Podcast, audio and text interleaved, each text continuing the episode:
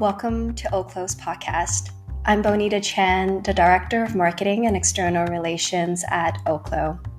In this episode, I sat down with Ross, the Senior Licensing Manager at Oklo, to talk about why we need to license advanced reactors. We hope you enjoy. Thank you for doing this interview with me. You have quite a remarkable career in nuclear. You went from working in regulations to operations and now advanced fission at Oklo, being the senior licensing manager at Oklo. I would love to hear your thoughts on, you know, your journey so far, how you go from working for the US Nuclear Regulatory Commission to to working in operations and now at Oklo and what encouraged you to get into the nuclear industry and pursue it as a career? Sure. I'll probably start with the second question first and then loop into the first one. I kind of stumbled into nuclear energy. Um, I went to Penn State initially for mechanical engineering, um, and then they ultimately offered a, uh, a, really amazing mechanical and nuclear engineering dual degree program, which I jumped on. I, I didn't have much experience in the area of nuclear, so I thought that was going to be interesting. And it turned out to be both true and guiding my career path uh, thus far. So when I graduated, it kind of coincided with a renaissance of sorts at, at that time. You know, the next generation of light water reactors were being designed, they were in the licensing process. And I was really excited to see these new design types, you know, the increased safety in the designs um, and real tangible solutions for reducing our carbon footprint through the use of nuclear power. As you may have guessed, the renaissance didn't really pan out. The fleet uh, through construction costs, they creeped up. Natural gas availability became more prevalent. Prices for natural gas reached record lows. And ultimately, it, it forced many of the active projects in the area of nuclear power to, to fall away, uh, resulting in really not much of a renaissance at all. So, either way, I, I ended up joining the Nuclear Regulatory Commission. I had a really fantastic time there. I worked first as a, an inspector across the nuclear fleet in the Northeast. I really got to see a lot of the way, uh, from a regulatory perspective, the way the safety and inspection program is implemented across the U.S. nuclear fleet, visiting a lot of nuclear power plants across the Northeast. Ultimately, I then decided that I wanted to see more of the advanced reactor side. There were still some not large light water reactor designs, but there were some really new advanced reactor designs coming through on the smaller scale, small modular reactors.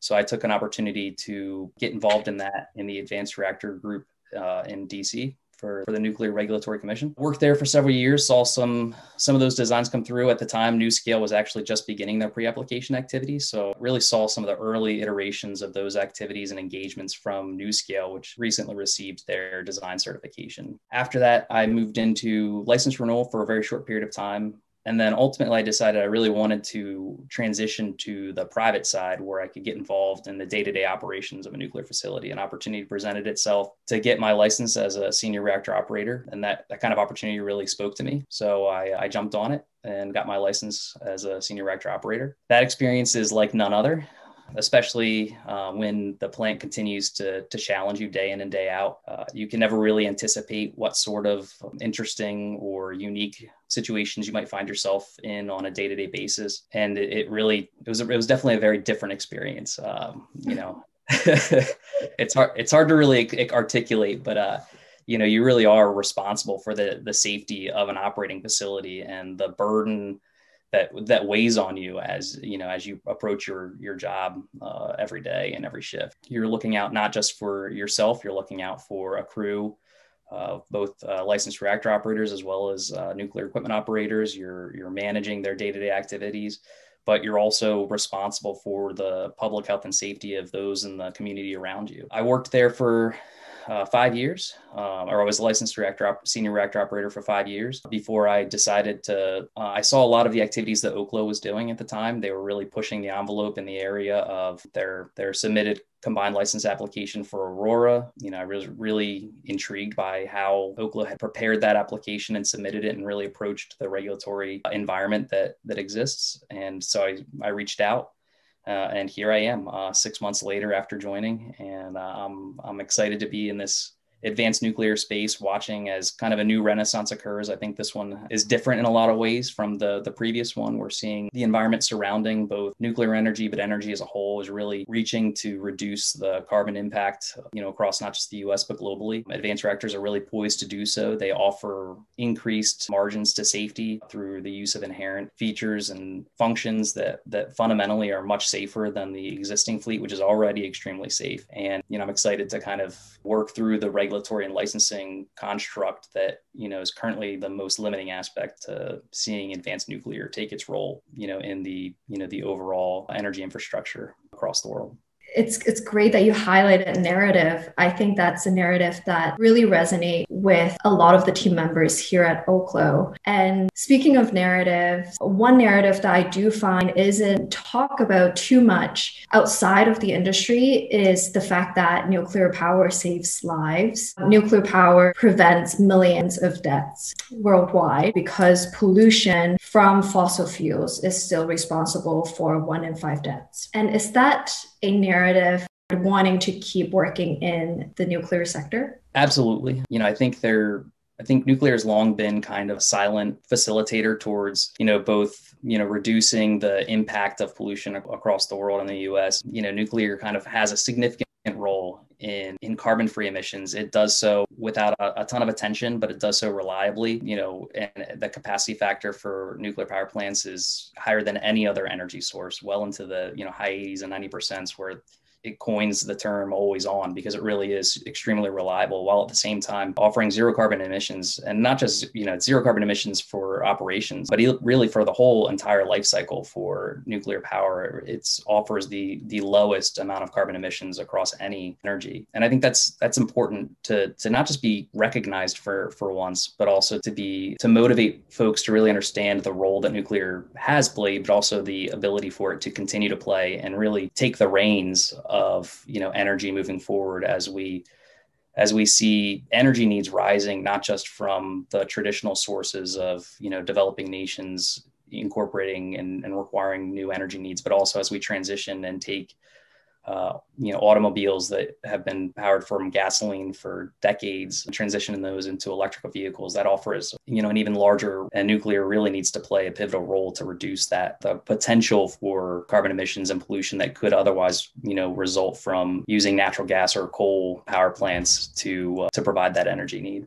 for someone with your experience, especially having the experience working with the regulator, I would love to get your comments on this concept, which I raised in my last interview with Rob, who is our development manager. It's the concept of increasingly more and more people are looking at the Nuclear Regulatory Commission, the regulator, as a climate agency in the sense that they are in charge of licensing nuclear reactors. And the fact that Oklo is the first and only company with an advanced reactor under review with the regulator. Is that something that's inspirational to you as we pave the way forward to really challenge how advanced reactors can be licensed and evaluated? As you answer this question too, I would love some of your insights as someone that worked with the, the regulator to perhaps provide a little bit more context on the existing regulatory framework, because I think it's something that a lot of people aren't aware of. The existing regulatory framework was really developed based on large existing operating power plants. So, take US for instance,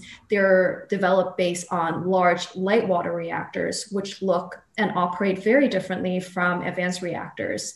So if you can sort of incorporate some of that answer. Yeah, that's exactly right. The the current regulations or requirements are structured around the existing operating fleet in the US. Uh, there's essentially two design types that operate in the US. They're boiling water reactors and pressurized water reactors. They don't look all that different when you fundamentally break down the, the safety significance of them. Um, and the because there's only really two different types of operating reactors in the US, the current requirements are structured around those large light water reactors. They create specific and prescriptive requirements associated with the designs and technologies and systems and components that are involved in those design types. And as a result, for an advanced nuclear reactor like Oklo to come in with its Aurora design, many of the regulations are either not applicable or they require exemptions in order to navigate through the licensing process. Exemptions themselves are extremely burdensome. They require a, a justification to justify the exemption and you know demonstrate why the exemption you know doesn't result in increased or result in diminished safety risk, uh, why it's uh, acceptable to request the exemption. You, you must generate essentially a need for the exemption or incorporate a need for the exemption. And so that that essentially creates a, a framework that's that's really not amenable to the licensing of advanced reactors. Um, and to be to be completely frank, uh, you know, you brought up earlier that you know the NRC is a climate uh, climate agency. I didn't coin this term or I didn't coin this statement, but essentially the NRC may be the, the most single fundamentally important agency associated with climate change, um, you know, out there, you know, both uh, you know, across the aisle, nuclear energy is is being recognized as the most important energy source that can combat, you know, carbon generation from from energy generation essentially um, it, it is zero carbon uh, when it you know to carbon generation. So ultimately, what that means is that you know you have to have new nuclear to reduce the carbon footprint of the existing energy generation plants. But there hasn't been a new application reviewed, approved, and essentially resulting in an operating nuclear power plant since the Nuclear Regulatory Commission came into existence. Um, and that's that's scary to think that you know we can't license new nuclear power plants and to in order to to build, construct, and operate a nuclear power plant, you have to be first be licensed by the NRC. So they are extremely important and pivotal. The uh, the ability to license new nuclear power plants and have that impact really resonate across the nuclear industry, as well as reducing our carbon footprint as a country and globally. In the U.S., nuclear power is providing a majority of carbon-free energy. So I'm really glad that you mentioned that. And my last question to you is our Oklo's combined license application. It was a historic one, because it was the first combined license application to ever be accepted in US history. But not only that, it's also only a fraction of the cost and length compared to the previously submitted license. So, how important is this type of efficiency for the future of advanced fission and advanced reactors? It's extremely important right now because uh, I'll bring this back. I worked at a large light water reactor power plant and ultimately you know most nuclear power plants are are not profitable. And and a portion of that is you know a result of the regulatory burden that is imposed upon the existing you know operating fleet. And and I'll add that it is the safest, you know, source of energy by far across all of the different, you know, energy generation types. So there's this this regulatory burden that's imposed and results in increased prices and that begins at the licensing stage where an application is submitted. You know, Oklo has managed to come in at a fraction of the price for a combined license application. You know, the previous design certification that was uh, approved cost, you know, over $70 million. That's extremely large amount of money to spend simply to to receive a design certification and then a subsequent operating license is going to be required after that for for that plant to be constructed and operated. And that extreme costs and that every every amount you spend through the regulatory process is you know something that needs to be recouped through the the operating costs and your your you know the fees that you can charge for power. Um, you know, so for Oklo to come in and, and really streamline or, you know, see a streamlined process through the current existing regulations, um, you know, demonstrates that it can be done you know, efficient and, you know, uh, cost effective manner. Um, and that'll be important for actually deploying, you know, nuclear power across the U.S. Because, like I said, it first must be licensed to be able to be deployed, and you know, it has to be licensed efficiently and cost effectively for it to be deployed at a, at a wide scale. So I think that's extremely important, you know, for for the future of nuclear power.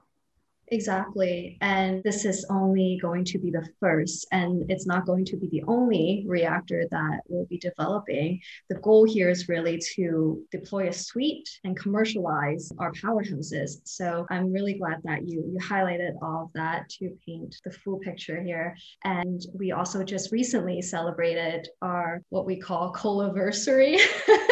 it's been one year since our combined license application has been accepted for review. So So it's really significant for Oklo. And that also means that we have actually two more years only before it can be licensed. So really happy that we got to celebrate with you too. And thank you so much for taking the time today for this interview and sharing all of your insight. Oh, thank you for having me. And obviously, thank you for using this platform that you you have to really share, you know, not just what Oklo is doing and, and how Oklo is impacting the, the nuclear energy industry, but also how nuclear energy as a whole can really offer the benefits that it that it can you know to reduce you know the us carbon footprint and the carbon footprint globally. Thank you. That's so sweet of you to say. It makes me smile